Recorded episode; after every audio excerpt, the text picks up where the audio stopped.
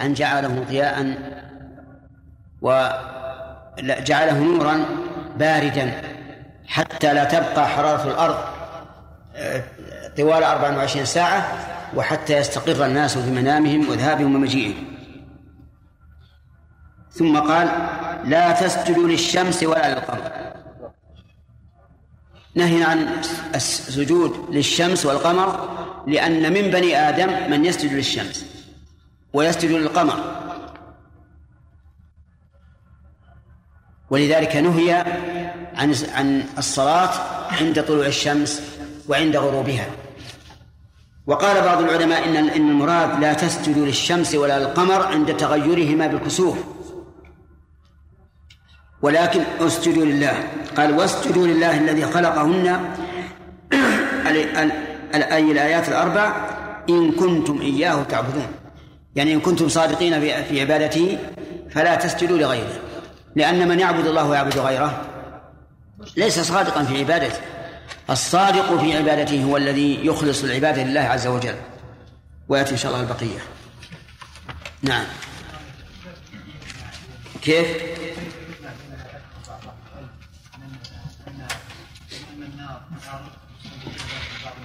نعم.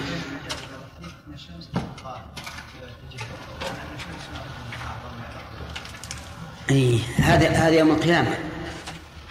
تلقى في جهنم القيامة هو الآن. ويوم القيامة تتغير الأمور. يوم تبدل الأرض غير الأرض والسماوات.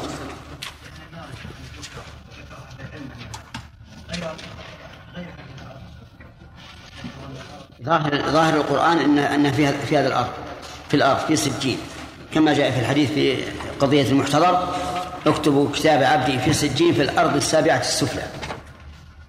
لكن تتغير الأمور في يوم القيامة. ما هي على ما تتصور الآن؟ نعم.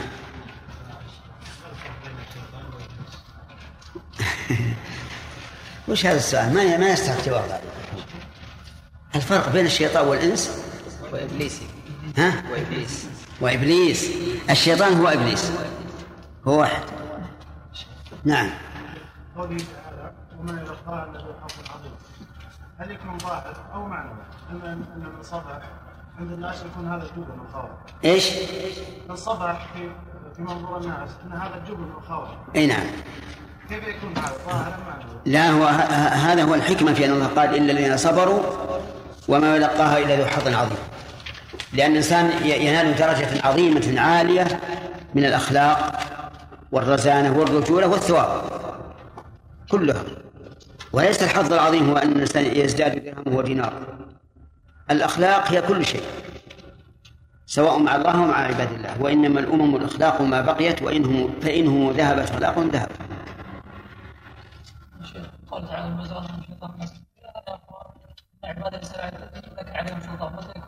نعم. السلطان كما تعرف هو الذي يتولى الأمر بسلطته ويغلبه. فالشيطان ينزل حتى عباد الله الصالحين ولكن ليس له عليهم سلطان. أليس قد تفلت على الرسول عليه الصلاة والسلام شيطان يريد أن يفسد عليه صلاته؟ لكنه ما له سلطان. السلطان يفعل يقول ويفعل. كما قال ابن وردي في المنظومة لا تخاصم نعم جانب السلطان واحذر بطشه لا تخاصم من إذا قال فعل. فالمراد بالله عليك المسلطان يعني لا يمكن أن تتسلط عليهم فتغويهم نعم.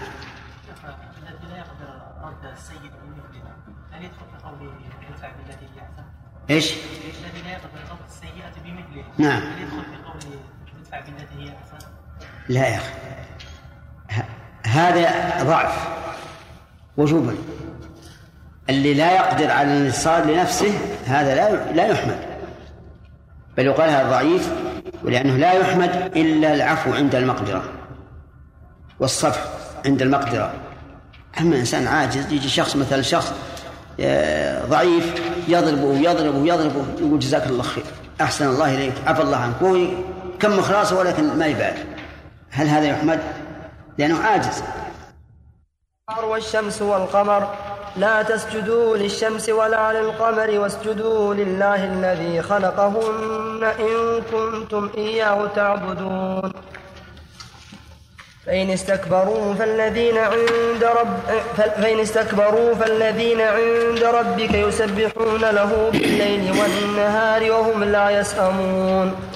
ومن آياته أنك ترى الأرض خاشعة فإذا أنزلنا عليها الماء اهتزت وربت. إن الذي أحياها لمحيي الموتى. إنه على كل شيء قدير. إن الذين يلحدون في أعوذ بالله من الشيطان الرجيم. قال الله تبارك وتعالى وإما ينزغنك من الشيطان نزغ فاستعذ بالله إنه هو السميع العليم. ما مناسبة هذه الآية لما قبلها؟ مناسبة الآية هذه لما قبلها أنه لما ذكر المولى تبارك وتعالى مدافعة العدو من الإنس ذكر مدافعة العدو من من الجن. أحسنت. طيب. آه، أين جواب الشرط في قوله إما ينزغنك من الشيطان نزغ؟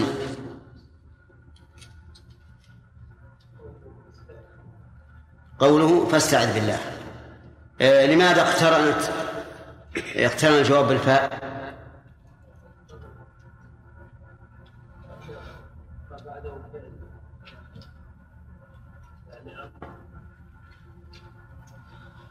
لأن ما بعده فعل أمر. لا ما يكفي هذا. هذا ضيق ضيق يا تعال هنا. ها؟ إذا شفت مكان ما يمكن هذا ضيق. في, في مشقة عليكم وتتعبون. توسع نعم. أن الجملة طلبية. أن الجملة طلبية. طيب. وفي قاعدة ذكرها ابن مالك في هذا الموضوع. قوله وقرن بها حتما جوابا لو جعل آه، شرطا لإن أو غيرها لمن جعل. نعم يعني إذا لم يصح مباشرة الجواب للشرط لأداة الشرط فإنه يجب ربطه بالفاء اقترانه بالفاء تمام ما معنى الاستعاذة؟ مم. إيش؟ إيش؟ الاعتصام بالله طيب هل تجوز الاستعاذة بغير الله؟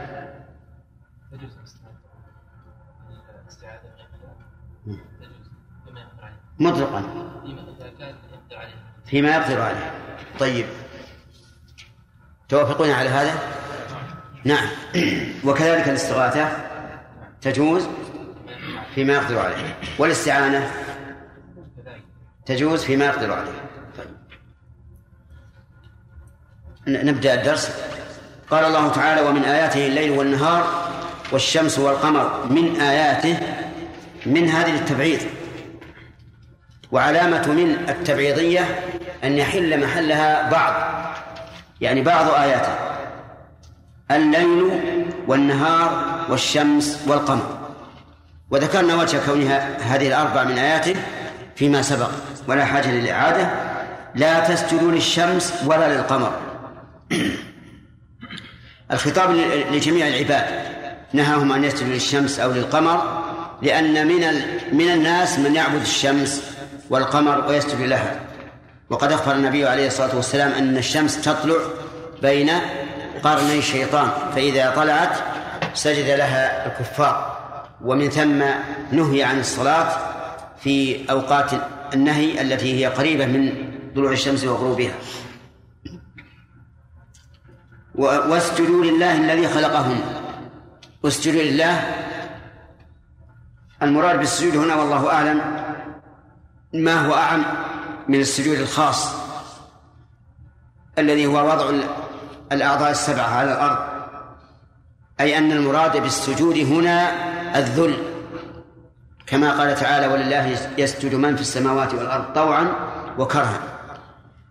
ويحتمل أن يكون المراد بالسجود الخاص لقوله لا تسجدوا للشمس ولا للقمر.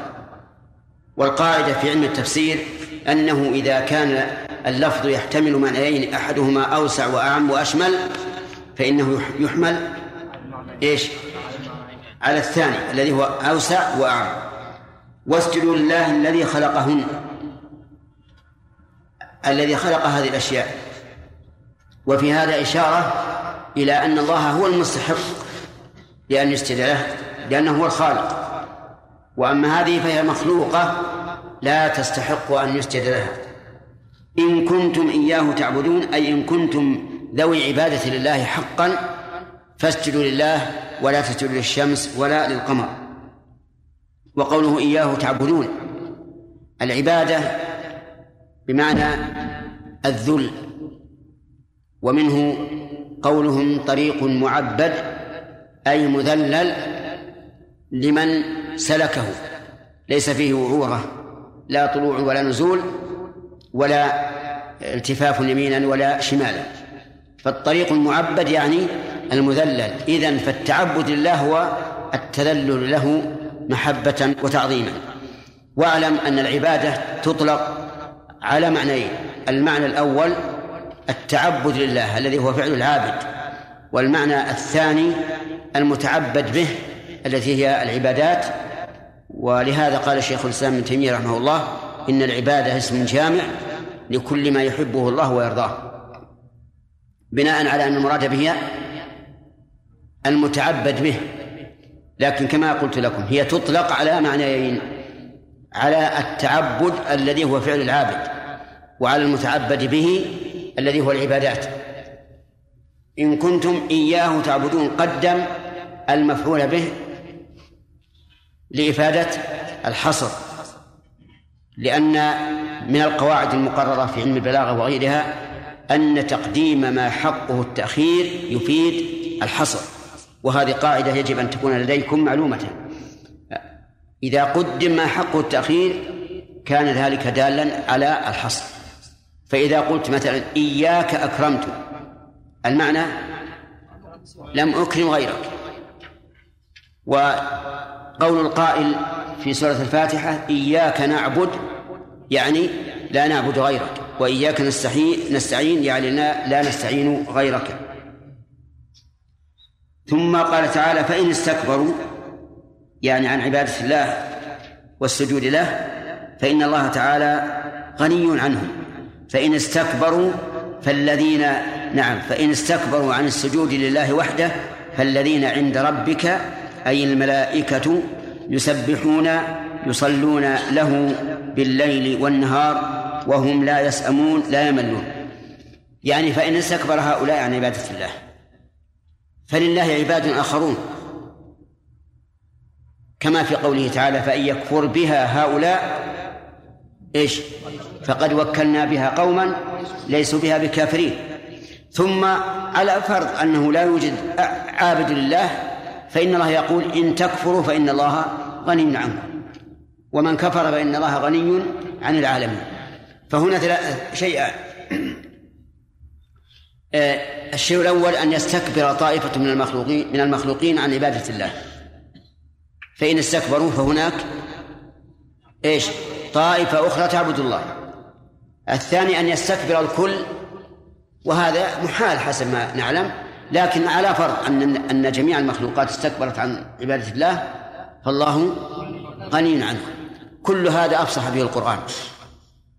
ومن كفر فإن الله غني عن العالمين. إن تكفروا فإن الله نعم إن تكفروا فإن الله غني عنكم. فإن يكفر بها هؤلاء فقد وكلنا بها قوما ليسوا بها بكافرين. هذا إذا كفر بعض وآمن بعض.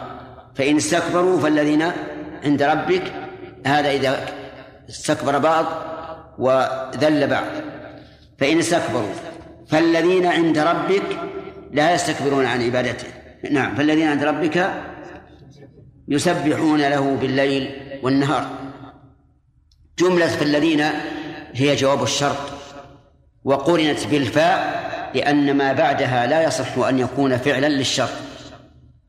وهذه القاعدة إذا كان جواب الشرط لا يستقيم أن يكون فعلا للشرط وجب اقترانه بالفاء.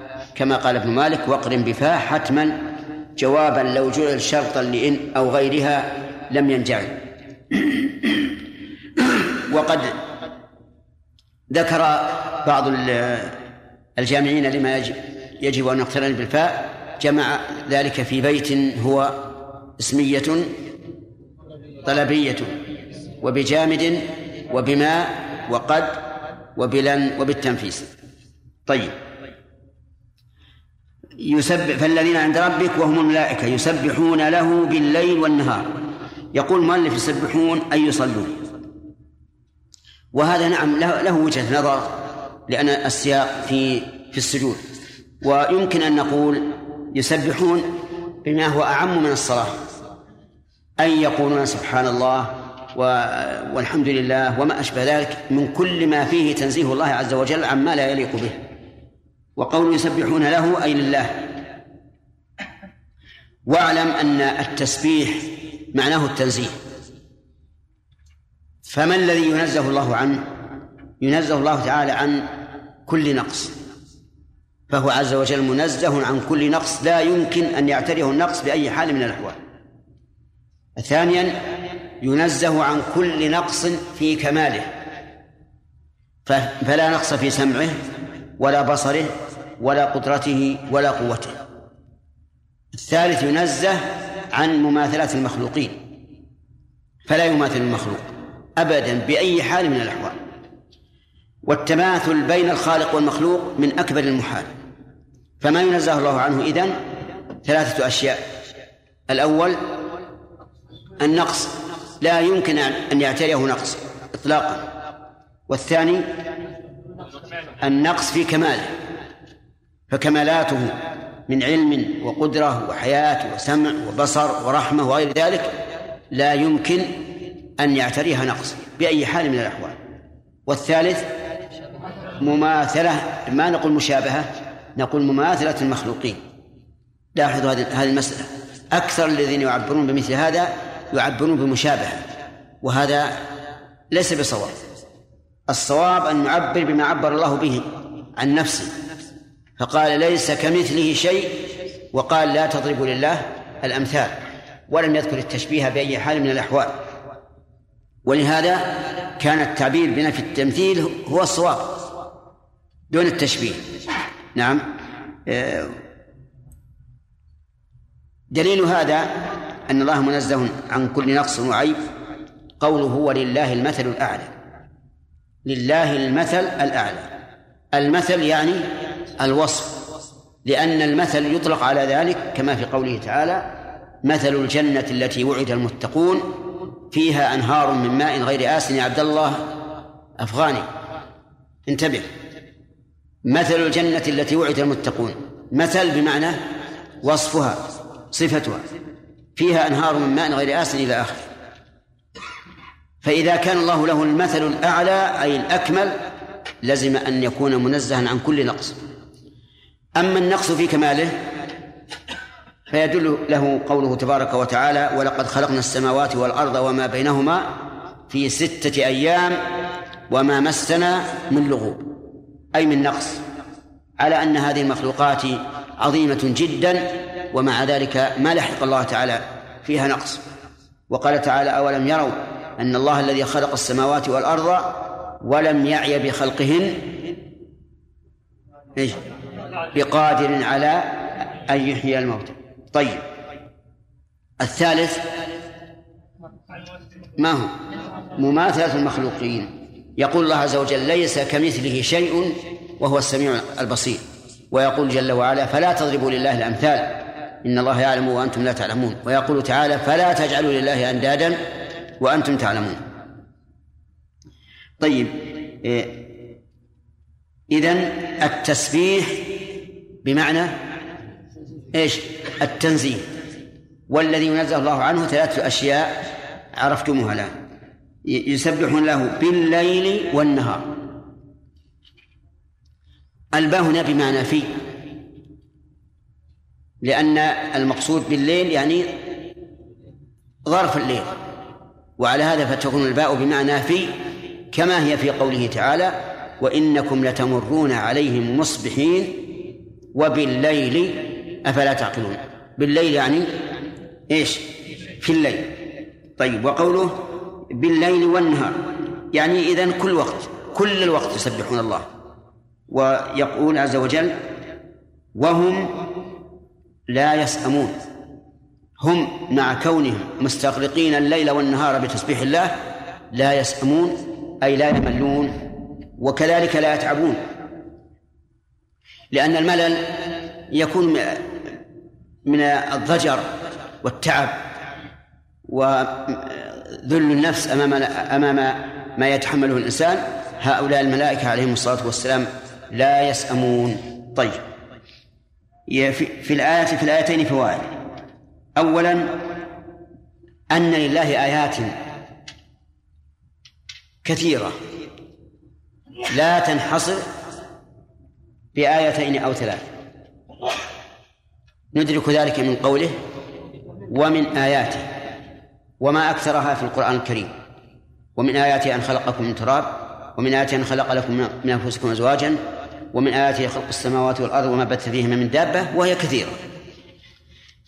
من فوائد الآية الكريمة أن لله تعالى آيات محسوسة تعين على الآيات المعقولة. وهذا من رحمة الله عز وجل. أن الله أرى عباده الآيات المحسوسة ليستعينوا بها على الآيات المعقولة. الآيات المعقولة كل يعلم أن كل حادث لا بد له إيش؟ من محدث. هذه آية عقلية. لا ينكرها أحد. ولهذا قال تعالى أم خلقوا من غير شيء أم هم الخالقون. الجواب لا هذا ولا هذا. هم ما خلقوا من غير شيء بل لا بد لهم من خالق ولا خلقوا أنفسهم. إذا لهم خالق وهو الله عز وجل. ولهذا لما سمع جبير بن مطعم هذه الآية وكان من أسرى بدر وسمع النبي صلى الله عليه وسلم يقرأ في في الطور يقرأ بالطور وصل هذه الآية يقول كاد قلبي يطير. يعني عرفت أن على خطأ وأن المشركين كلهم مخطئون. أم خلقوا من غير شيء أم هم الخالقون؟ الجواب لا هذا ولا هذا. فيتعين أن يكون لهم إيش؟ أن يكون لهم خالق. إذن آيات الله عز وجل إما عقلية وإما سمعية محسوسة. هنا من آياته الليل والنهار. الآيات هذه سمعية ولا محسوسة ولا عقلية؟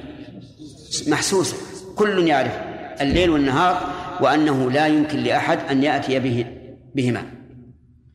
من فوائد الآية الكريمة أن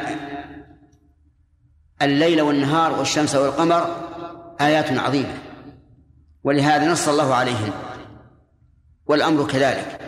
هذه الشمس الكوكب العظيم المنير الحار لا يمكن لأي مخلوق أن يصنع مثله إطلاقا وقد بينا في أثناء التفسير وجه ذلك.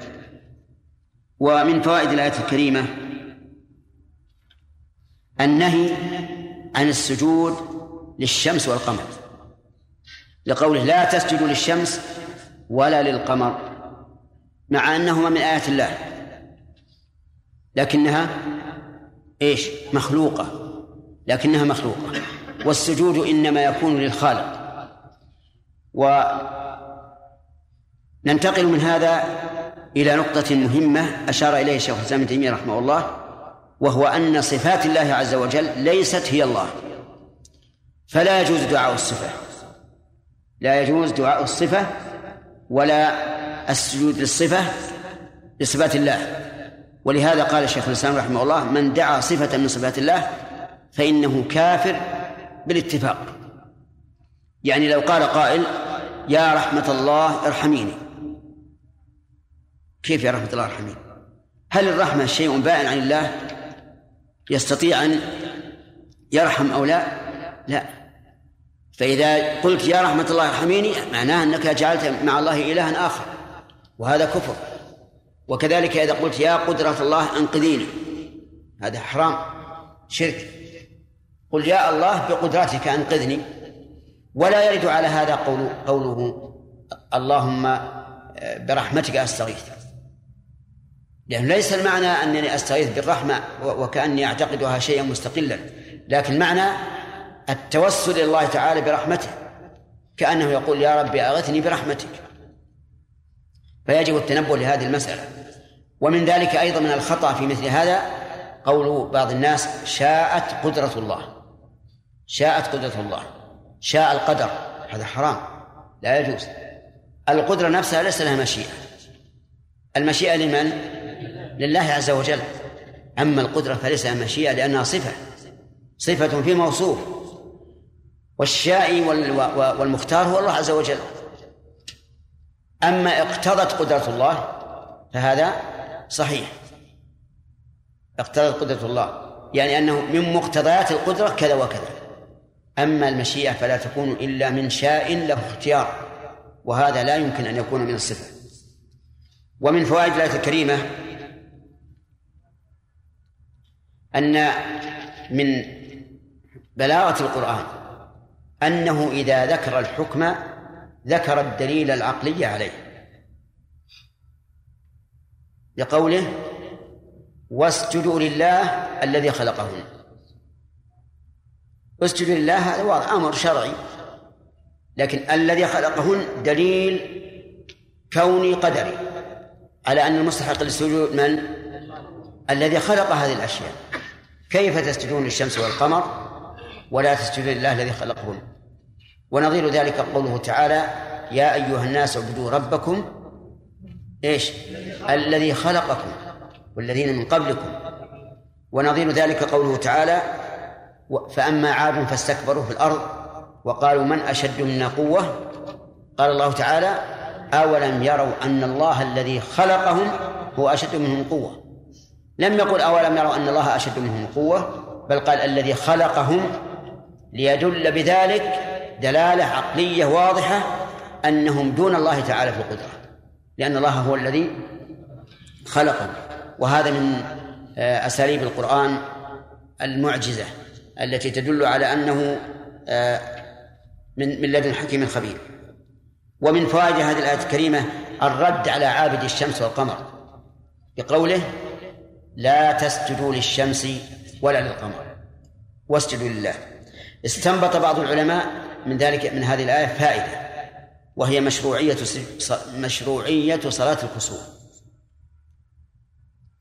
قال لأن الله قال من آياته الليل والنهار والشمس والقمر لا تسجدوا للشمس ولا للقمر ولم يقل لليل والنهار. وذلك لأن الشمس والقمر إذا تغيرتا إذا تغيرتا فقد ينشأ في قلب عابدهما أن يسجد لهما كالتائب. فقال لا تسجدوا للشمس ولا للقمر واسجدوا لله الذي خلقهن. وهذا الاستنباط فيه شيء من البعد لكنه ليس ليس ممتنعا أن يكون في ذلك إشارة إلى إيش؟ مشروعية صلاة الكسوف. ومن فوائد الآية الكريمة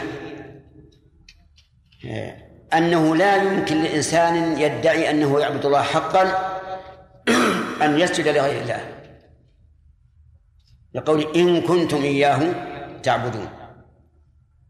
ومن فوائد هذه الآية الكريمة التحدي من أشرك بالله بأي نوع من الشرك أن يكون عابدا حقا لله. فالمرائي مثلا نقول إنك لم تعبد الله حقا لم تفرده بالعبادة لأنك أردت بعبادتك التقرب إلى من؟ إلى المخلوقين. ولهذا قال إن كنتم إياه تعبدون. ومن فوائد الآية الكريمة التي بعدها أن المستكبرين عن عبادة الله لا لن يضروا الله شيئا. لقوله فإن استكبروا فالذين عند ربك. ومن فوائدها آه، كشف تحدي هؤلاء الذين يعبدون غير الله بأنهم إذا عبدوا غير الله فلله من يعبد الله عز وجل. ومن فوائد الآية الكريمة ما استدل به بعضهم على أن الملائكة أفضل من البشر. وعلل ذلك بأن الملائكة ليس فيهم مشرك. لقول فالذين عند ربك لا يستكبرون عن عبادته. وبنو آدم فيهم مؤمن وكافر. والجنس الذي ليس ليس فيه مشرك خير من الجنس الذي يكون فيه إيش؟ مشرك وموحد. ولكن قد يعارض هذا الاستدلال. فيقال عبادة الجنس الذي فيه مشرك وموحد أفضل من عبادة جنس ليس فيه مشرك. وذلك لمشقة التوحيد في جنس فيه مشرك على الموحد. فيكون الموحد من بني آدم أفضل من إيش؟ من الملائكة لأنه عبد الله في قوم لا يعبدون الله. أما الملائكة فكلهم يعبدون الله ولا يستكبرون عن عبادته. وهذه المسألة فيها خلاف بين أهل العلم ولكل منهم أدلة. لكن جمع شيخ الإسلام رحمه الله بين الأدلة فقال الملائكة أفضل باعتبار البداية. وصالح البشر أفضل باعتبار النهاية. وهذا قول لا بأس به. جمع بين الأدلة الدالة على التفضيل تفضيل الملائكة على البشر والبشر على الملائكة. ولهذا قال السفاريني رحمه الله وعندنا تفضيل أعيان البشر على ملاك ربنا كما اشتهر قال يعني الإمام أحمد ومن قال سوى هذا افترى يعني من قال آه، بغير تفضيل أعيان البشر على الملائكة فهو مفتري. لكن الصواب يعني أن نقول كما قال شيخ الإسلام رحمه الله أما باعتبار البداية فالملائكة أفضل لأنهم خلقوا من نور ولا يعصون الله ما أمرهم ويفعلون ما يؤمرون لكن بالنهاية يكون لصالح البشر من الثواب والأجر والقرب من الله ما ليس للملائكة. ومن فوائد الآية الكريمة أن للملائكة إرادة. من أين يؤخذ؟ يسبحون. له ولا تسبيح إلا بإرادة. لا تسبيح إلا بإرادة. ومن هنا آه، نقفز إلى فائدة ثانية وهي أن جميع المخلوقات من الأحجار والأشجار والأنهار والشمس والقمر والسماء والأرض لها لها إرادة. لها إرادة لأنها كلها تسبح الله. تسبح له السماوات السبع والأرض ومن فيهن وإن من شيء إلا يسبح بحمده. وبهذا نرد على الذين قالوا إن قوله تعالى يريد أن ينقض يعني الجدار هذا مجاز. لأن الجدار ليس له إرادة فيقال من قال لكم إنه ليس له إرادة؟ بل له إرادة. وميله يدل على أنه أراد. ولقد قال النبي عليه الصلاة والسلام في أحد إنه يحبنا ونحبه. والمحبة أخص من الإرادة. المحبة أخص من الإرادة وأثبتها الرسول عليه الصلاة والسلام للجبل. ومن فوائد هذه الآية الكريمة أن بعض أهل العلم استدل بها على علو الله وأن الأشياء ليست كلها سواء ليست كلها سواء بالنسبة للقرب منه لقوله فالذين عند ربك والعندية تقتضي القرب وأن بعض المخلوقات إلى الله أقرب من بعض وهذا لا إشكال فيه. من يقول إن من كان في الأرض السابعة السفلى هو في القرب إلى الله كالذي في السماء السابعة؟ لا أحد يقول بهذا. أما من جهة الإحاطة بالخلق فلا شك أن القريب والبعيد عند الله على حد سواء. وأما من جهة الواقع فلا شك أن من كان في السماوات أقرب إلى الله ممن كان في الأرض. ولهذا قال فالذين عند ربك أقول إن بعض العلماء استدل بهذه الآية على علو الله وقال نحن في الأرض والذين عند الله لا بد أن يكونوا في السماء لأنه لو لولا علوه لكنا نحن أيضا إيش؟ عنده لكنا نحن عنده.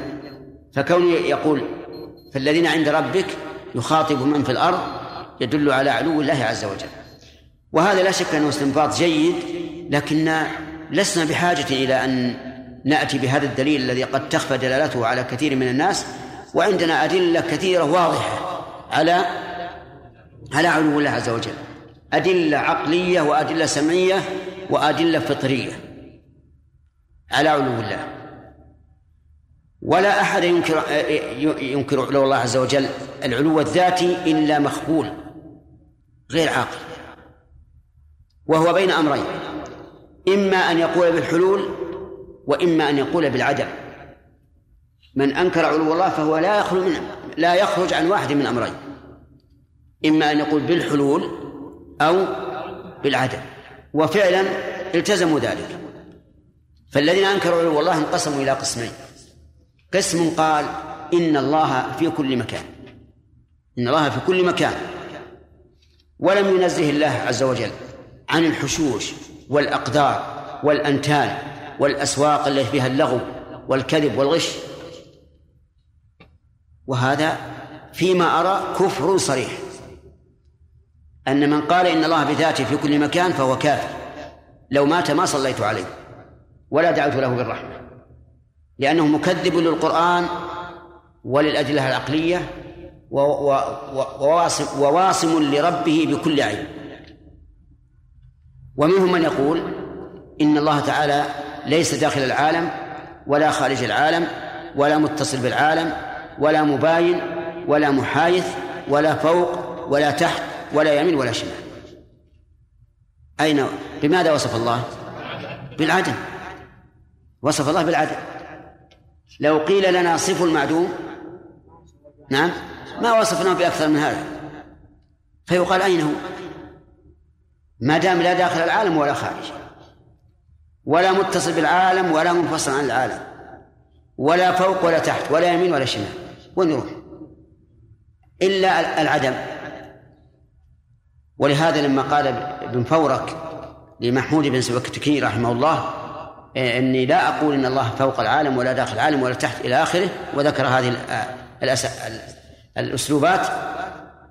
قال بين لنا آه، الفرق بين وجود ربك وعدمه أو كلمة نحوها يعني معناها أنك إذا وصفت الله بهذه الأوصاف فهذا هو العدم تماما. على كل حال تقرير أن الله تعالى في السماء يعني علو العلو الذاتي أمر لا إشكال فيه. والعجب أنك تأتي العجوز التي لم تدرس ولم تفهم ولم تعلم وتسألها أين الله؟ ها؟ تقول في السماء.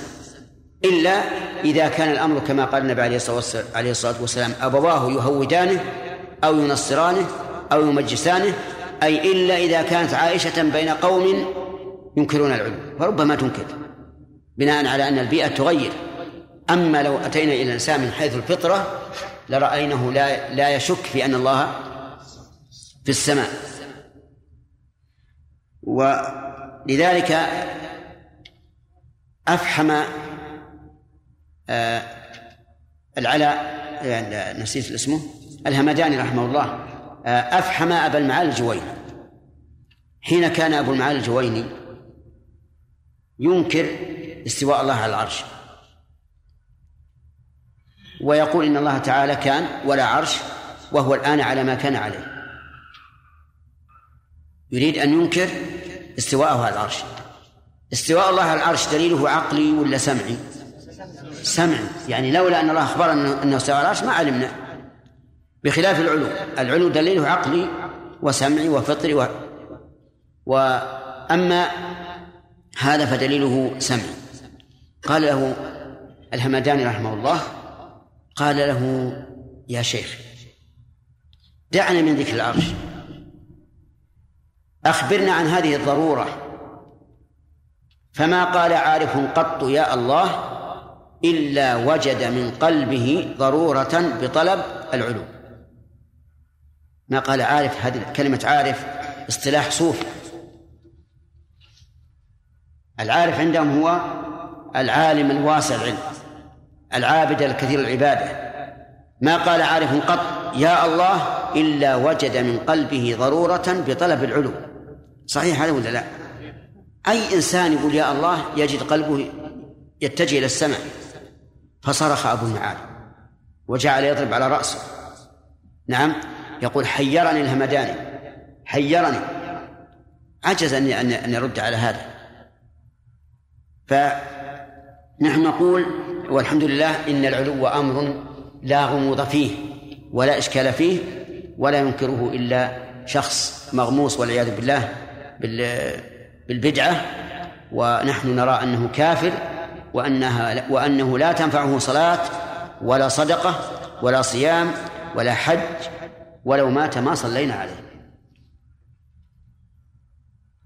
ومن فوائد هذه الآية الكريمة أن الملائكة مستغرقون الزمن كله في العبادة.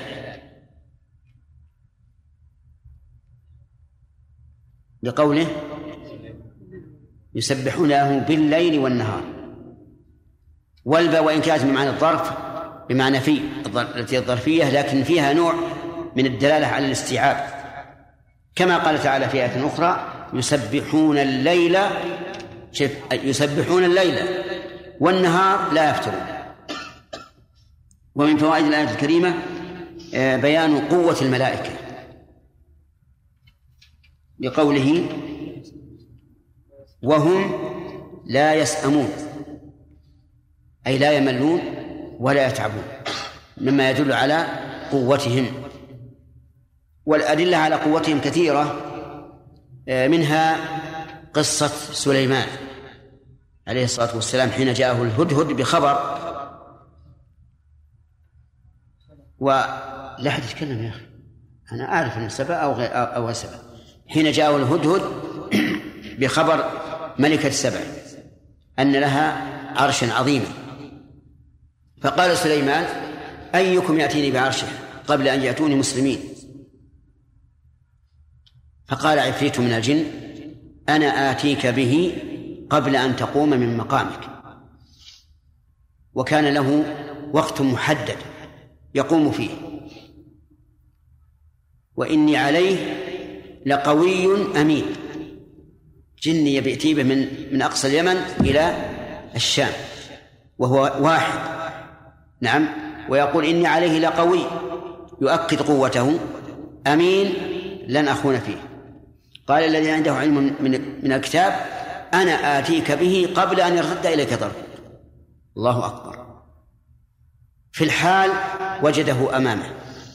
فلما رآه مستقرا عنده قال هذا من فضل ربي. والفتى تدل على إيش؟ الترتيب والتعقيد. ثم قال فلما رآه مستقرا عنده ولم يقل فلما رآه عنده. مستقرا كأنه وضع في هذا المكان من سنوات. مستقر. نعم. قال هذا من فضل ربي. الآن حضر من من هناك بلحظة. يعني كأنه أمامك كأن العرش مثلا على يمينك فنقلته عن يسارك. بل أشد. قال أهل العلم لأن الملا... لأن هذا دعا الله عز وجل. فحملته الملائكة. والملائكة أقوى من الجن. وهذا لا شك فيه أنهم أقوى من الجن. نعم. أه، نعم. وهم لا يسأمون. ثم قال ومن آياته إلى آخره. نعم.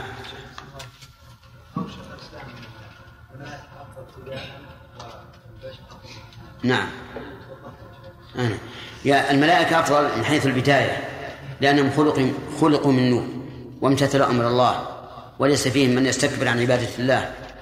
لكن في النهاية يكون مآل البشر أفضل. حتى الملائكة آه، عملهم في يوم القيامة أنهم يدخلون عليهم من كل باب يهنئونهم يقولون السلام عليكم بما صبرتم ولا ينالون من النعيم مثل مثل ما يناله المؤمنون. لا لا على سبيل العموم لا. مع إنه صالح البشر ما يمكن. حتى صالح البشر آه، الجنس هذا فيه الكافر والمؤمن. نعم. تبارك في مسألة عدم عبادة صفات الله. أيضا هنالك إيش؟ في عبادة صفات الله.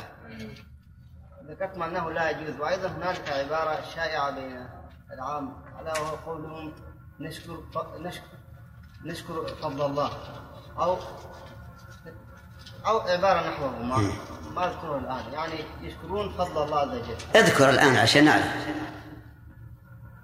نحمد الله ونشكر فضله. أي طيب أليس الله أليس الله تبارك وتعالى يقول أشكروا نعمة الله؟ نعم. إيه؟ لكن أش- نعمة الله. والمراد نعمة الله المخلوقة. ما هي الصفة؟ يعني ما أنعم الله. كذلك أشكر فضل الله.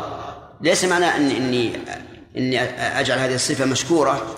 لكن هذا الفضل الذي من الله به علي أشكر الله عليه. يعني جائزة هذه العبارة ما فيها شيء. نعم. قولنا يا شيخ بالليل والنهار لأن الباهنة بمعنى في. نعم. علماء البصر الذين يقول الذين ينكرون الذين ينكرون تقوم الحروف بعضها البعض. نعم. ويقولون بتضمين. كيف يجيبون على مثل الآيات؟ إحنا بارك الله فيك لدينا قاعدة. لدينا قاعدة. أنه إذا دل القرآن على شيء جائز فلا عبرة بمن خالف. لا عبرة بمن خالف. هذه واحدة. ثانيا إذا اختلف النحويون في في مسألة. فإننا نتبع الأسهل. نتبع الأسهل. ما في دليل شرعي مثل يؤيد هؤلاء أو هؤلاء فنتبع الأسهل. وأنا قد أعطيت آه، طلابنا هذه القاعدة. على أنكم إذا رأيتم علماء البصرة وعلماء الكوفة مختلفين في شيء فاتبعوا الأسهل. وقولوا الحمد لله على الراحة. نعم. خذ هذه القاعدة إن شاء الله معك عشان تحملها إلى قولك. لا هذا ما يغلط بمثل هذا. شيخ الإسلام يغلط فيما إذا ضمن الفعل اذا إذا ضمن الفعل معنى يليق بال يناسب حرف الجر.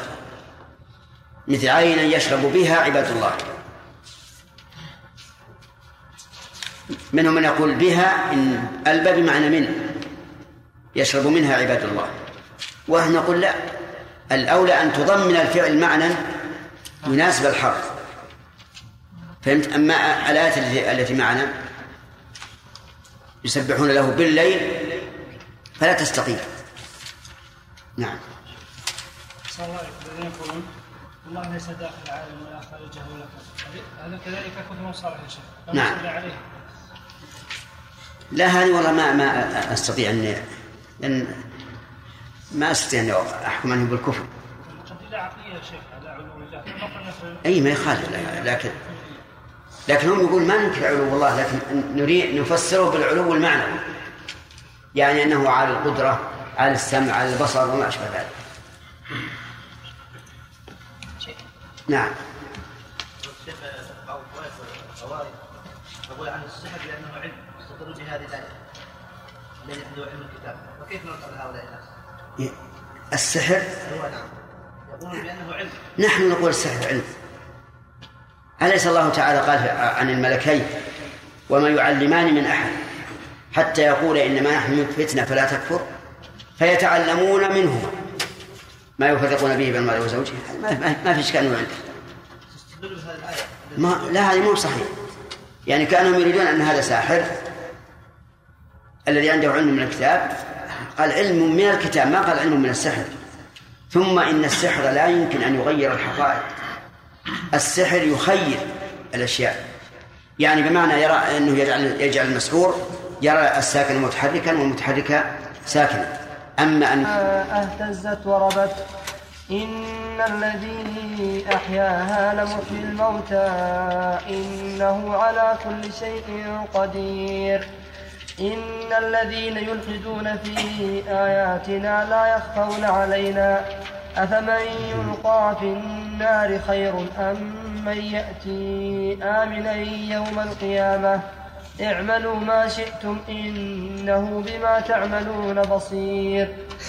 إن الذين كفروا بالذكر لما جاءهم وإنه لكتاب عزيز. لا يأتيه الباطل من بين يديه ولا من خلفه تنزيل من حكيم حميد. بس أعوذ بالله من الشيطان الرجيم. قال الله تبارك وتعالى ومن آياته أنك ترى الأرض خاشعة من للتبعيض وآيات جمع آية وهي وهي العلامة المعينة لمعلومها فكل علامة تعين معلومها وتحدده فهي فهي آية. من آياته أنك ترى الأرض خاشعة. أنك. الخطاب هنا لكل من يتأتى خطابه وليس خاصا بالنبي صلى الله عليه وعلى آله وسلم. واعلم أن الخطاب الموجه إلى واحد ينقسم إلى ثلاثة أقسام. الأول ما دل الدليل على أنه خاص برسول الله صلى الله عليه وسلم فهو خاص به. والثاني ما دل الدليل على العموم فهو للعموم والثالث ما لا دليل فيه على هذا ولا ولا على هذا فيصح أن يكون خاصا بالرسول وأن يكون موجها لكل من يتأتى خطابه. ففي قوله تعالى ألم نشرح لك صدرك ووضعنا عنك وزرك؟ الخطاب خاص بالرسول عليه الصلاة والسلام إذ أن هذا لا يتأتى لغيره. وفي قوله تعالى يا أيها يا أيها الرسول بلغ ما أنزل إليك من ربك. هذا أيضا خاص به. وفي قوله تعالى يا أيها النبي إذا طلقتم النساء فطلقوهن. هذا عام دل دليل عليه لأنه قال يا أيها النبي ثم إذا قال إذا طلقتم. وغالب ما يأتي أن لا يكون فيه دليل على لهذا ولا لهذا فنقول إما أنه موجه للرسول عليه الصلاة والسلام وأمته تكون متأسية به في ذلك وإما أن يقال إنه خطاب لكل من يتأتى خطابه في هذه الآية أنك ترى الأرض هل الخطاب هنا خاص بالرسول؟ لا, لا. بل هو عام له ولغيره. إما أن غيره داخل في ذلك في أصل المخاطبة وإما بالتبع. وأنك ترى الأرض خاشعة أي يابسة هامدة. ليس فيها نبات. إطلاقا. فإذا أنزلنا عليها الماء يعني المطر اهتزت تحركت وربت انتفخت وعلت. فإذا أنزلنا عليها الماء أي ماء, أي ماء المطر اهتزت أي اهتز نباتها من فوقها. وليس المراد أن الأرض نفسها تهتز لأننا لا, نشعر بذلك. وإن كنا قد وإن كنا نجوز أن يكون أن تكون اهتزازها اهتزازا يسيرا لكن الذي يظهر أنها اهتزت بالنبات وربت أي علت. وهل المراد ما أشار إليه المؤلف؟ انتفاخ الأرض. عندما تريد الحبة أن تخرج فإنها الحبة تنتفخ في باطن الأرض ثم إذا أراد غصنها أن يخرج رفع الأرض. فهل هذا هو معنى ربت أو المعنى علت بالنبات. السؤال ليس سؤالا. أو المراد علت بالنبات. يحتمل هذا وهذا. أنها علت بالنبات وأنه لما ذكر اهتزازها أولا اهتزاز النبات الخفيف آه، ذكر علو النبات الأشجار الكبيرة التي تعلو. كل هذا ممكن. ثم قال عز وجل إن الذي أحياها لمحيي الموتى إنه على كل شيء قدير. إن الذي أحياها أي أحيا, أي أحيا الأرض الخاشعة لمحيي الموتى. والجملة كما ترون مؤكدة بمؤكدين. إن واللام والموتى جمع ميت والمراد بهم كلهم مات من بني آدم وغيرهم فهو قال على على إحيائهم. إنه على كل شيء قدير. إنه أيضا جملة مؤكدة بإن وعلى كل شيء قدير. كل شيء فالله قدير عليه. قادر على إيجاد المعدوم وعلى إعدام الموجود وعلى تغيير الثابت وعلى تثبيت المتغير. كل شيء قادر عليه. ففي هذه الآية فوائد. أولا أن من آيات الله الدالة على قدرته أن الأرض اليابسة الهامدة إذا نزل عليها الماء نبتت واهتزت وربت. وهل أحد يستطيع أن يفعل مثل ذلك؟ أبدا. قال الله تعالى أفرأيتم ما تحرثون؟ أأنتم تزرعونه أم نحن الزارعون؟ لا أحد يستطيع مهما بلغ من القوة أن ينبت ورقة واحدة. وقد تحدى الله عز وجل جميع الخلق فقال يا أيها الناس ضرب مثل فاستمعوا له. إن الذين تدعون من دون الله أتموا لن يخلقوا ذبابا ولو اجتمعوا. له وهذا تحد بالأمر القدري الكون القدري. وتحدى الله الخلق بالأمر الشرعي. فقال قل لئن اجتمعت الإنس والجن على أن يأتوا بمثل هذا القرآن لا يأتون بمثله إذن فالإنسان عاجز مهما كان. من فوائد هذه الآية الاستدلال بالمحسوس المنظور على الموعود المنتظر وجهه؟ أن الله استدل بالشيء المنظور المحسوس وهو نبات الأرض بعد أن كانت هامدة على شيء منتظر وهو إحياء الأرض وهو إحياء الموتى بعد موتهم وفي أيضا الاستدلال بالأدلة العقلية. الاستدلال بالأدلة العقلية أن الإنسان يستدل بالمحسوس على المعقول. يعني أن قدرة الله على هذا تدل على قدرته على الآخر. ومن فوائدها أيضا استعمال القياس وأن القياس ثابت لأن الله تعالى قاس إحياء الموتى على إحياء الأرض. ومن ومن فوائد الآية الكريمة تأكيد ما ينبغي تأكيده سواء كان ذلك لإنكار المنكر أو شك شاك أو أهمية الأمر لأن التأكيدات تكون إما لأهمية الأمر وإما لرفع الشك والتردد في الشيء حتى يكون أمرا يقينيا وإما لإثبات الشيء المنكر. فمثلا إذا كانت الآية تخاطب الذين ينكرون البعث فهذا الإثبات لإثبات منكر. يعني إثبات شيء أنكره قوم. وإذا كانت الآية تخاطب من يترددون في ذلك فهي لرفع الشك والتردد. وإذا قدرنا أنها تخاطب من لا شك عنده ولا إنكار فهو لأهمية الأمر لأهمية الموضوع. لأن الإيمان بذلك هو الذي يحث الإنسان إلى أن يعمل. يعني لولا أن الإنسان يؤمن بأنه سوف يبعث ويجازى لكان غير نشيط على العمل. أكثر ما ينشط الإنسان على العمل هو خوف يوم القيامة. ومن فوائد الآية الكريمة آه، أن الله نعم عموم قدرة الله عز وجل. عموم قدرة الله عز وجل. لقوله إنه على كل شيء قدير فلا يعجزه شيء. لتمام علمه وتمام قدرته.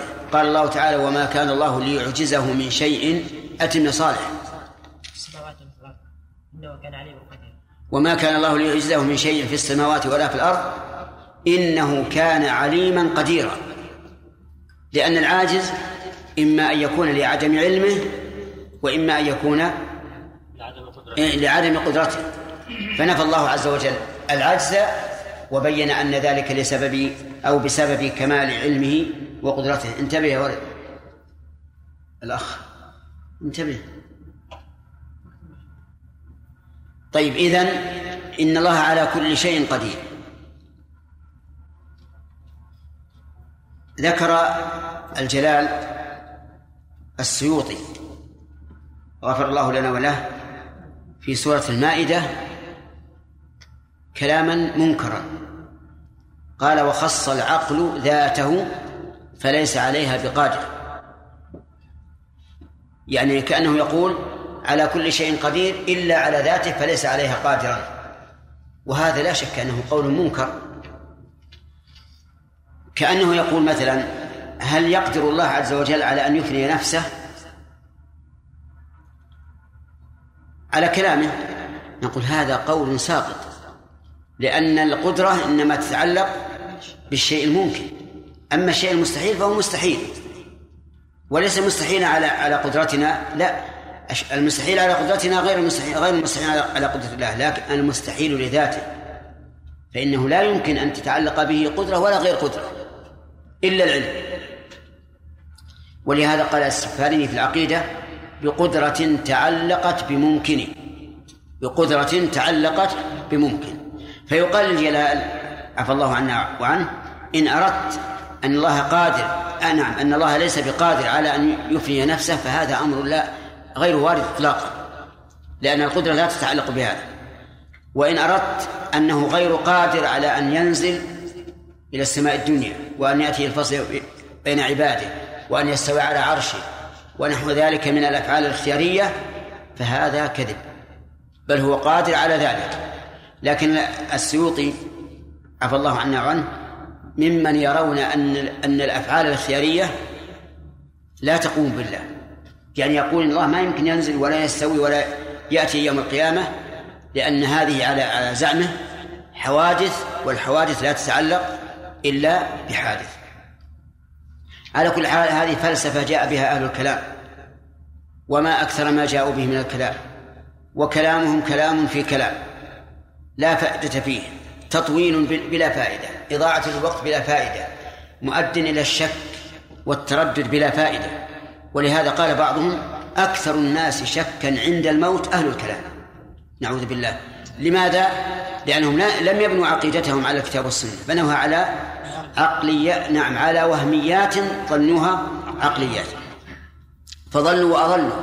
نحن نقول كما قال ربنا عز وجل إن الله على كل شيء قدير. فقط ويكفي. أما العلم فهو أوسع من القدرة. العلم أوسع من القدرة لأن العلم يتعلق بالواجب والمستحيل والممكن. يعني علم الله متعلق بكل شيء.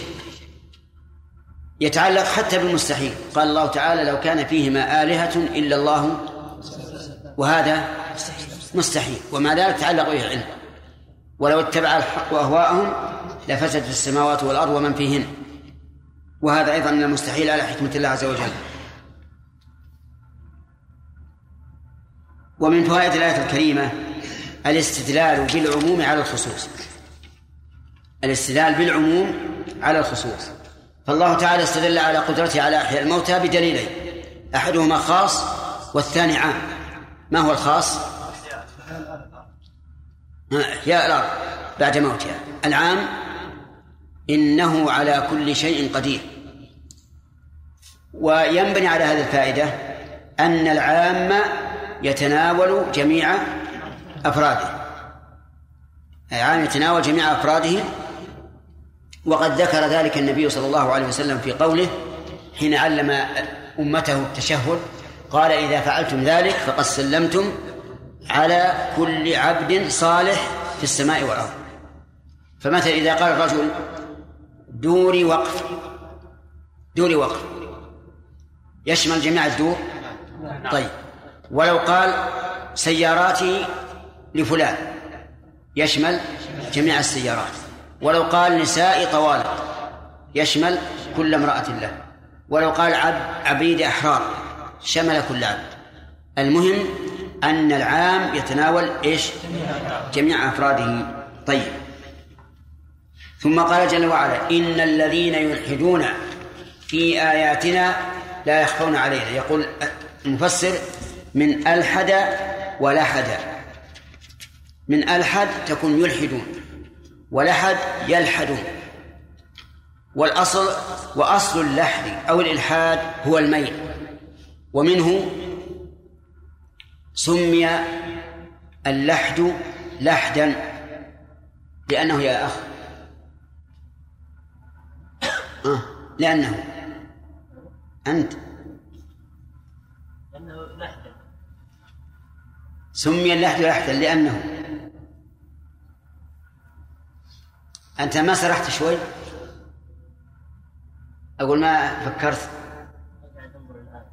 طيب. سمي اللحد لحدا لميله إلى جانب القبر.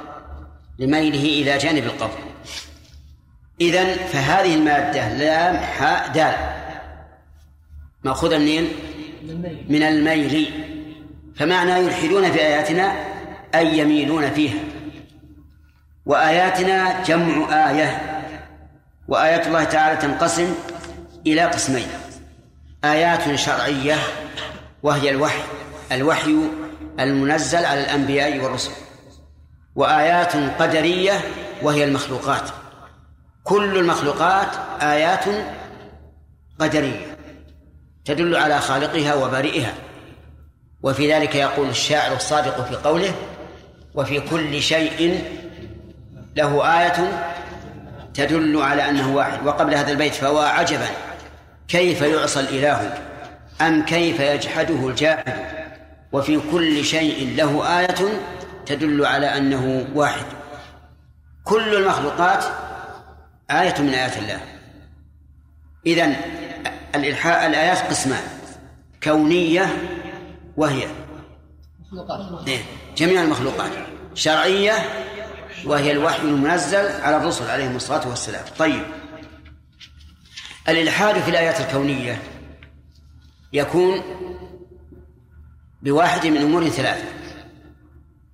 إما بإضافتها إلى غير الله وإما باعتقاد مشارك لله فيها وإما باعتقاد معين لله فيها. كم هذه؟ ثلاثة. إما الأول نسبتها إلى غير الله. فيقول مثلا الذي خلق السماء القوة الطبيعية. هذا إلحاد في الآيات الكونية. أو اعتقاد مشارك لله فيها. مثل أن يقول الذي يدبر الكون هو الله والإمام الفلاني كما تقوله بعض الرافضة.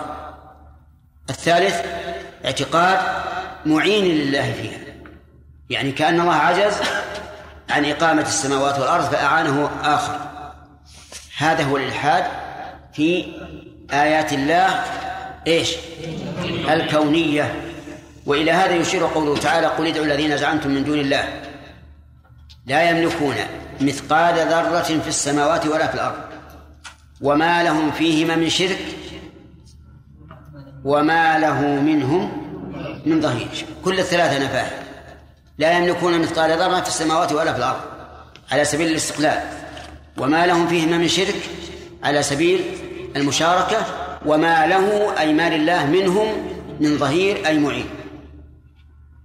مرة ثانية نقول الإلحاد في الآيات الكونية صالح. ما هو؟ إما بإضافته إلى غير الله أو اعتقاد مشارك لله عز وجل أو اعتقاد معين لله. إما بنسبتها إلى غير الله أو اعتقاد مشارك لله فيها أو اعتقاد معين لله فيها. كل هذا إلحاد. الآيات الشرعية قلنا إنها ما ما ما نزل من الوحي على رسل الله. الإلحاد فيها يكون بتكذيبها وتحريفها ومخالفتها. أيضا في ثلاثة أمور. يكون بثلاثة أمور.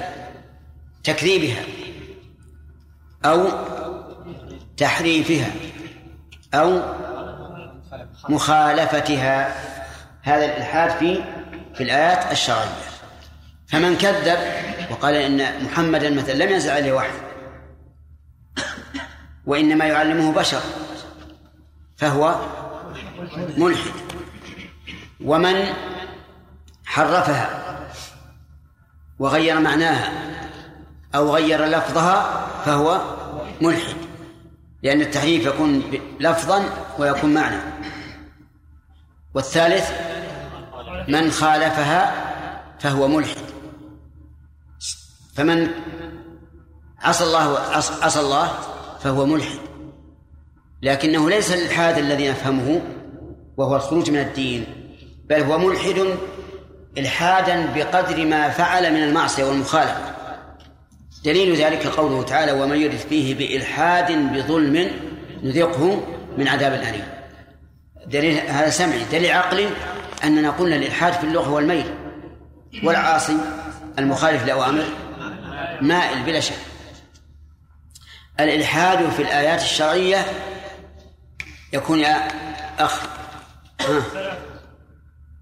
بثلاثة ولا بواحد من من ثلاثة؟ بواحدة من ثلاثة. نعم. إما بتكذيبها أو تحريفها أو مخالفتها.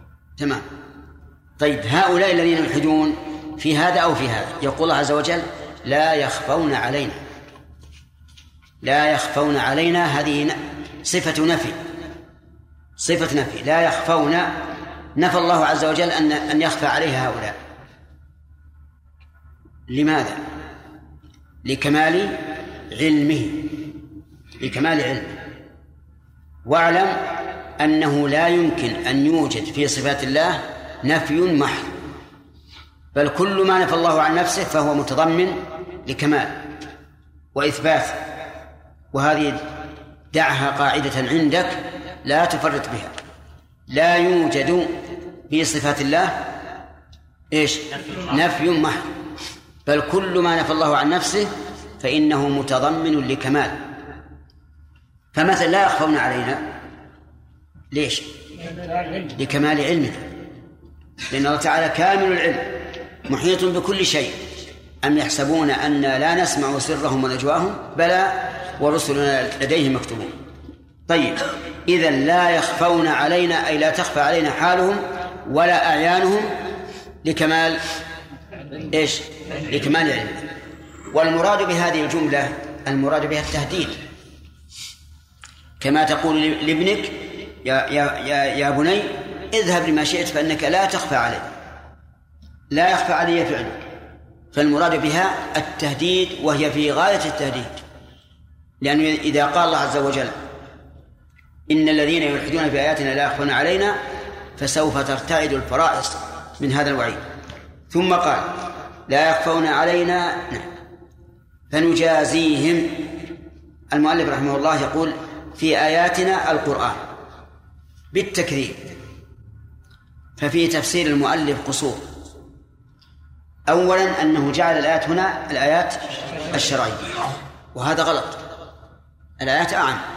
ثانيا أنه لم يجعل الإلحاد في في الآيات الشرعية إلا بنوع واحد من الإلحاد وهو التكذيب. وقد قلنا إن الإلحاد فيها يكون بثلاث أمور أو بواحد من ثلاث أمور إما التكذيب أو التحريف أو المخالفة. طيب. لا يخفون قال الله تعالى أفمن يلقى في النار خير أم من يأتي آمنا يوم القيامة؟ الجواب الثاني ولا الأول؟ من يأتي آمنا أفمن يلقى في النار؟ استفهام من الله عز وجل. أفمن يلقى في النار خير أم من يأتي آمنا يوم القيامة؟ الجواب لا شك أنه الثاني. طيب. وفي قوله أفمن يؤتى هذا نتيجة قوله لا يخفون علينا. إذن فالمعنى لا يخفون علينا وسنلقيهم في النار. وسنلقيهم في النار. لأن هذه النتيجة. من قوله لا يخفون علينا. فيكون المعنى لا يخفون علينا وسنلقيهم في النار وأخبروني. أفمن يلقى في النار خير أم من يأتي آمن يوم القيامة؟ والجواب أن الناس بصوت واحد سيقولون من يأتي آمن يوم القيامة فهو الخير. وقول أفمن يلقى في النار خير يلقى. يفيد هذا أن أهل النار والعياذ بالله إذا وردوها لا يدخلوها طائعين ولا مختارين ولكنهم يلقون إلقاء كما يلقى الحجر من على الجبل. قال الله تعالى كلما ألقي فيها فوج سألهم غزاها كلما ألقي فيها. وقال تعالى يوم يدعون إلى نار جهنم دعا. لأنهم لا يريدون أن يذهبوا. ولكن قد ثبت أن النار تمثل لهم كالسراب فيأتون إليها سراعا. نقول لا منافاة.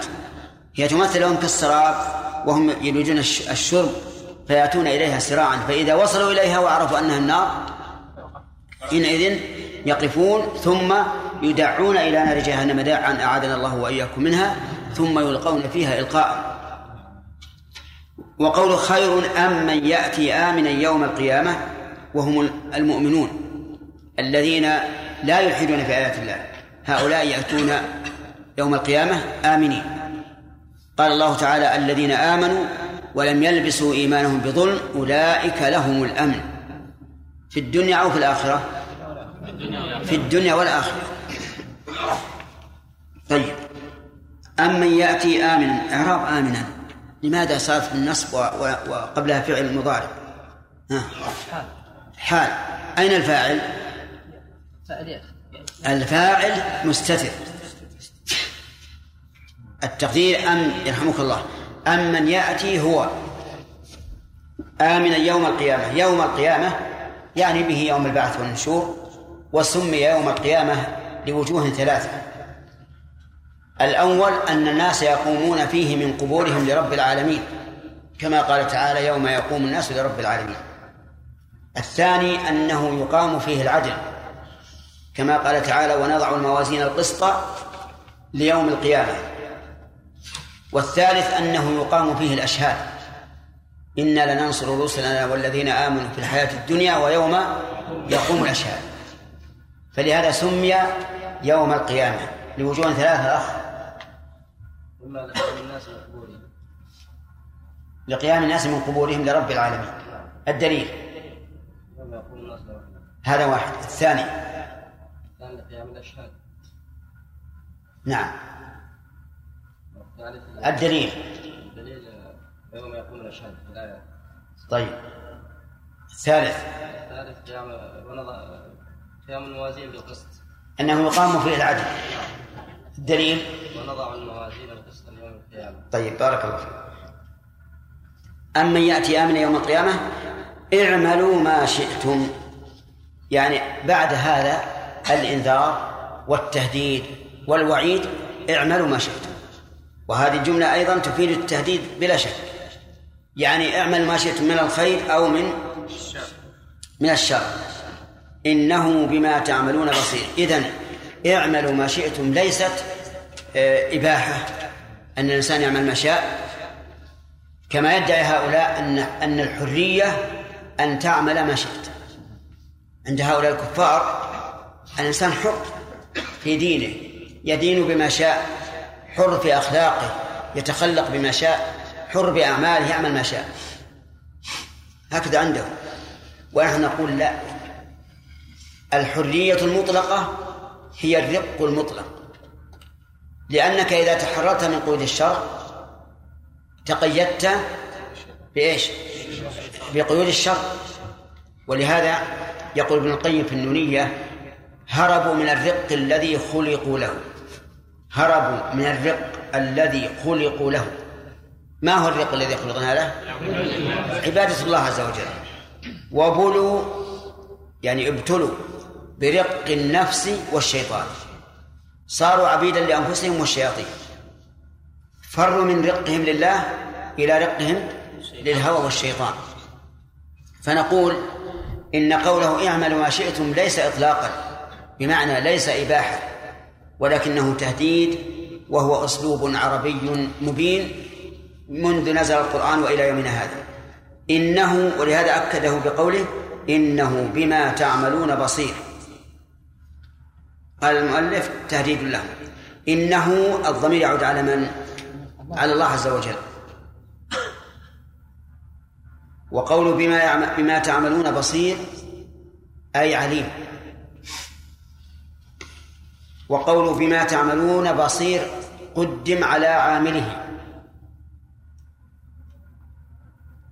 لسببين. أحدهما لفظي والثاني معنوي. أما اللفظي فهو لتناسب الآيات. رؤوس الآيات. والقرآن الكريم كما تعلمون نزل بلسان عربي يراعي التناسب اللفظي والمعنوي. والثاني الفائدة الثانية أنه أشد تهديدا مما إذا جاء متأخرا عن عامله كأنه يقول لو لم يكن عالما بأي شيء لكان عالما بأعمالكم. فهنا الحصر لبيان التهديد لهؤلاء. كأنه يقول لو خفي عليه كل شيء لم يخفى عليه أعمالكم. في هذه الآية فوائد. أولا تحريم الإلحاد في آيات الله. وجه ذلك أن الله تعالى هدد الملحدين في آيات الله. ثانيا إثبات الآيات والتقسيم من عندنا مبني على التتبع والاستقراء أفهمتم؟ يعني إثبات أن الله له آيات كونية وشرعية الآية ليس فيها ذلك لكن بالتتبع والاستقراء علمنا أن آيات الله تنقسم إلى إيش؟ قسمين شرعية وكونية ومن فوائد الآية الكريمة تهديد الملحدين بأن الله مطلع عليهم لا يخفى عليه شيء من أحوالهم ومن فوائدها ساعة علم الله تبارك وتعالى وأنه لا يخفى عليه شيء. ومن فوائدها أن الإلحاد سبب لدخول النار. لقوله أفمن يلقى في النار مثل من؟ الملحدين. ومن فوائد الآية الكريمة أن أن أهل النار والعياذ بالله يلقون فيها إلقاء ويدعون إليها دعا إهانة لهم وذلا وإذلالا لقوله أفمن يلقى في النار. ومن فوائد الآية الكريمة جواز المفاضلة بين شيئين بينهما من التباين أكثر مما بين السماء والأرض إفحاما للخصم. أنتم معنا؟ الدليل؟ أفمن يلقى في النار خير أم من يأتي آمنا يوم القيامة؟ كل يعرف أن الثاني خير. وأنه لا حاجة إلى الاستفهام لكن من أجل إفحام الخصم وإقامة الحجة عليه. ونظير ذلك قوله تعالى آه الله خير أما يشركون. كل يعرف أن الله أن الله خير. لكن هذا من باب إفحام الخصم. ومنه قوله تعالى قل أأنتم أعلم أم الله. كل يعرف أن الأعلم هو هو الله لكن هذا أيضا من باب إفحام الخصم. وهذه فائدة انتبهوا لها. أن المفاضلة بين شيئين التفاوت بينهما ظاهر لا يراد به أن المقارنة ولكن يراد به إفحام الخصم. طيب. من فوائد الآية الكريمة أن من استقام في آيات الله. ولم يلحد فيها فإنه يأتي يوم القيامة آمنا. لقوله أمن يأتي آمنا يوم القيامة في مقابل الملحدين الذين يلقون في النار. ومن فوائد الآية الكريمة عظمة الله عز وجل وقوة سلطانه. لقوله اعملوا ما شئتم. فإن مثل هذا التهديد لا يكون إلا من إلا من كامل السلطان. ومن فوائد الآية إثبات يوم القيامة. لقوله يوم القيامة يوم القيامة. ومنها أيضا أن الناس في يوم القيامة بين آمن وخائف. يقول أمن يأتي آمنا يوم القيامة. ومن فوائد الآية الكريمة إثبات المشيئة للعبد. لقوله اعملوا ما شئتم. فيكون في ذلك رد على من؟ لا على الجبرية. الجبرية يقولون الإنسان مجبر على العمل وليس له أي إرادة فيما يفعل. عجبا لهم. يصلي بلا إرادة ويتوضأ بلا إرادة ويمشي بلا إرادة ويقعد بلا إرادة ويؤمن بلا إرادة ويكفر بلا إرادة. سبحان الله. مجبر؟ قال نعم مجبر. مجبر. فالحركة هذه طبيعية فيه كالإحراق في النار. هل النار تحرق باختيارها؟ نجيب. لا لكن أودع فيها الإحراق. هم يقولون هذه الأفعال والحركات من الإنسان لا إرادية. لكنه جبل عليها. لكنه جبل عليها. ويقولون إن حركته الإرادية كحركته الاضطرارية. فنزول الإنسان في الدرج من من العليا إلى السفلى وصعوده من السفلى إلى العليا كمن دحرج دحرجة على الدرج. والمدحرج له اختيار ولا ما له اختيار؟ هم يقولون هكذا هكذا اللي ينزل باختيار. لا فرق فقيل لهم إذا كان كذلك فإن من أظلم الظلم أن يعذب الله الظالم. لأن الظالم يقول أنا مجبر. ما لي ما لي, ما لي قدرة ولا لي اختيار. قالوا لا لا يمكن. الظلم في حق الله مستحيل. مستحيل لذاته. لا لا لأن الله لا يريده لكنه مستحيل لذاته. لماذا؟ لقال لأنه تصرف الخالق في ملكه. والمتصرف في ملكه ليس بظالم. واضح؟ نعم. ولهذا قال ابن القيم عنهم والظلم عندهم المحال لذاته. ونحن نقول أخطأتم لأن الله تعالى شرع شرائع وأوعد من خالفها ووعد من وافقه وأعطى الإنسان حرية. والظلم ممكن في حق الله لكنه مستحيل عليه إرادة بمعنى أنه لا يريد الظلم ولو شاء إيش؟ لو شاء لظلم لكنه لا يريده وليس وصفه إطلاقا. قال الله تعالى وما ربك بظلام للعبيد وقال وما أنا بظل ما يبدل القول لدي وما أنا بظلام للعبيد وقال تعالى في نفي إرادة الظلم وما الله يريد ظلما للعباد وكيف وكيف يتمدح الله عز وجل بأمر مستحيل؟ هذا غير ممكن. لولا أن الظلم ممكن ما كان وصف الله به كمالا. فهو ممكن ممكن أن يعذب الإنسان الذي أمضى ليله ونهاره في طاعة الله. أممكن عقلا أو لا؟ عقلا ممكن. لكن الله تعالى لا يريد هذا. لذلك بطل قوله بأنه الظلم محال في حق الخالق لأنه يتصرف في ملكه. على كل حال في الآية هذه اعملوا ما شئتم دليل على إيش؟ على إثبات المشيئة للعبد وهو يرد ردا واضحا على الجبرية. العجب أنه قام أناس ضد الجبرية فداووا البدعة ببدعة. داووا البدعة ببدعة. قالوا الإنسان له مشيئة وإرادة واختيار. لكنه منفصل عن إرادة الله تعالى ومشيئته. مستقل بالعمل. ما لله فيه إرادة إطلاقا. كيف؟ نعم. أنت الآن تذهب وتجيب باختيارك. لا تشعر أن أحد يجبرك أو يكرهك. فإذا لا علاقة لله بفعلك. أنت تفعل مختارا مستقلا عن إرادة الخالق. أفهمتم الآن؟ طيب. أيهم أقرب إلى المعقول؟ المعتزلة أو القدرية؟ قصد الجهمية أو الجبرية أو القدرية؟ القدرية أقرب المعقول لأن كل إنسان يعرف أنه يفعل الشيء باختياره وأنه يحمد على فعله للخير ويذم على فعله الشر. ولو كان بغير اختيار ما استحق أن يحمد على الخير ولا أن يذم على الشر. كل يعلم ذلك. ولهذا يسمون العقلانيين لأنهم يحكمون العقل حتى في, في, مثل هذا الأمر.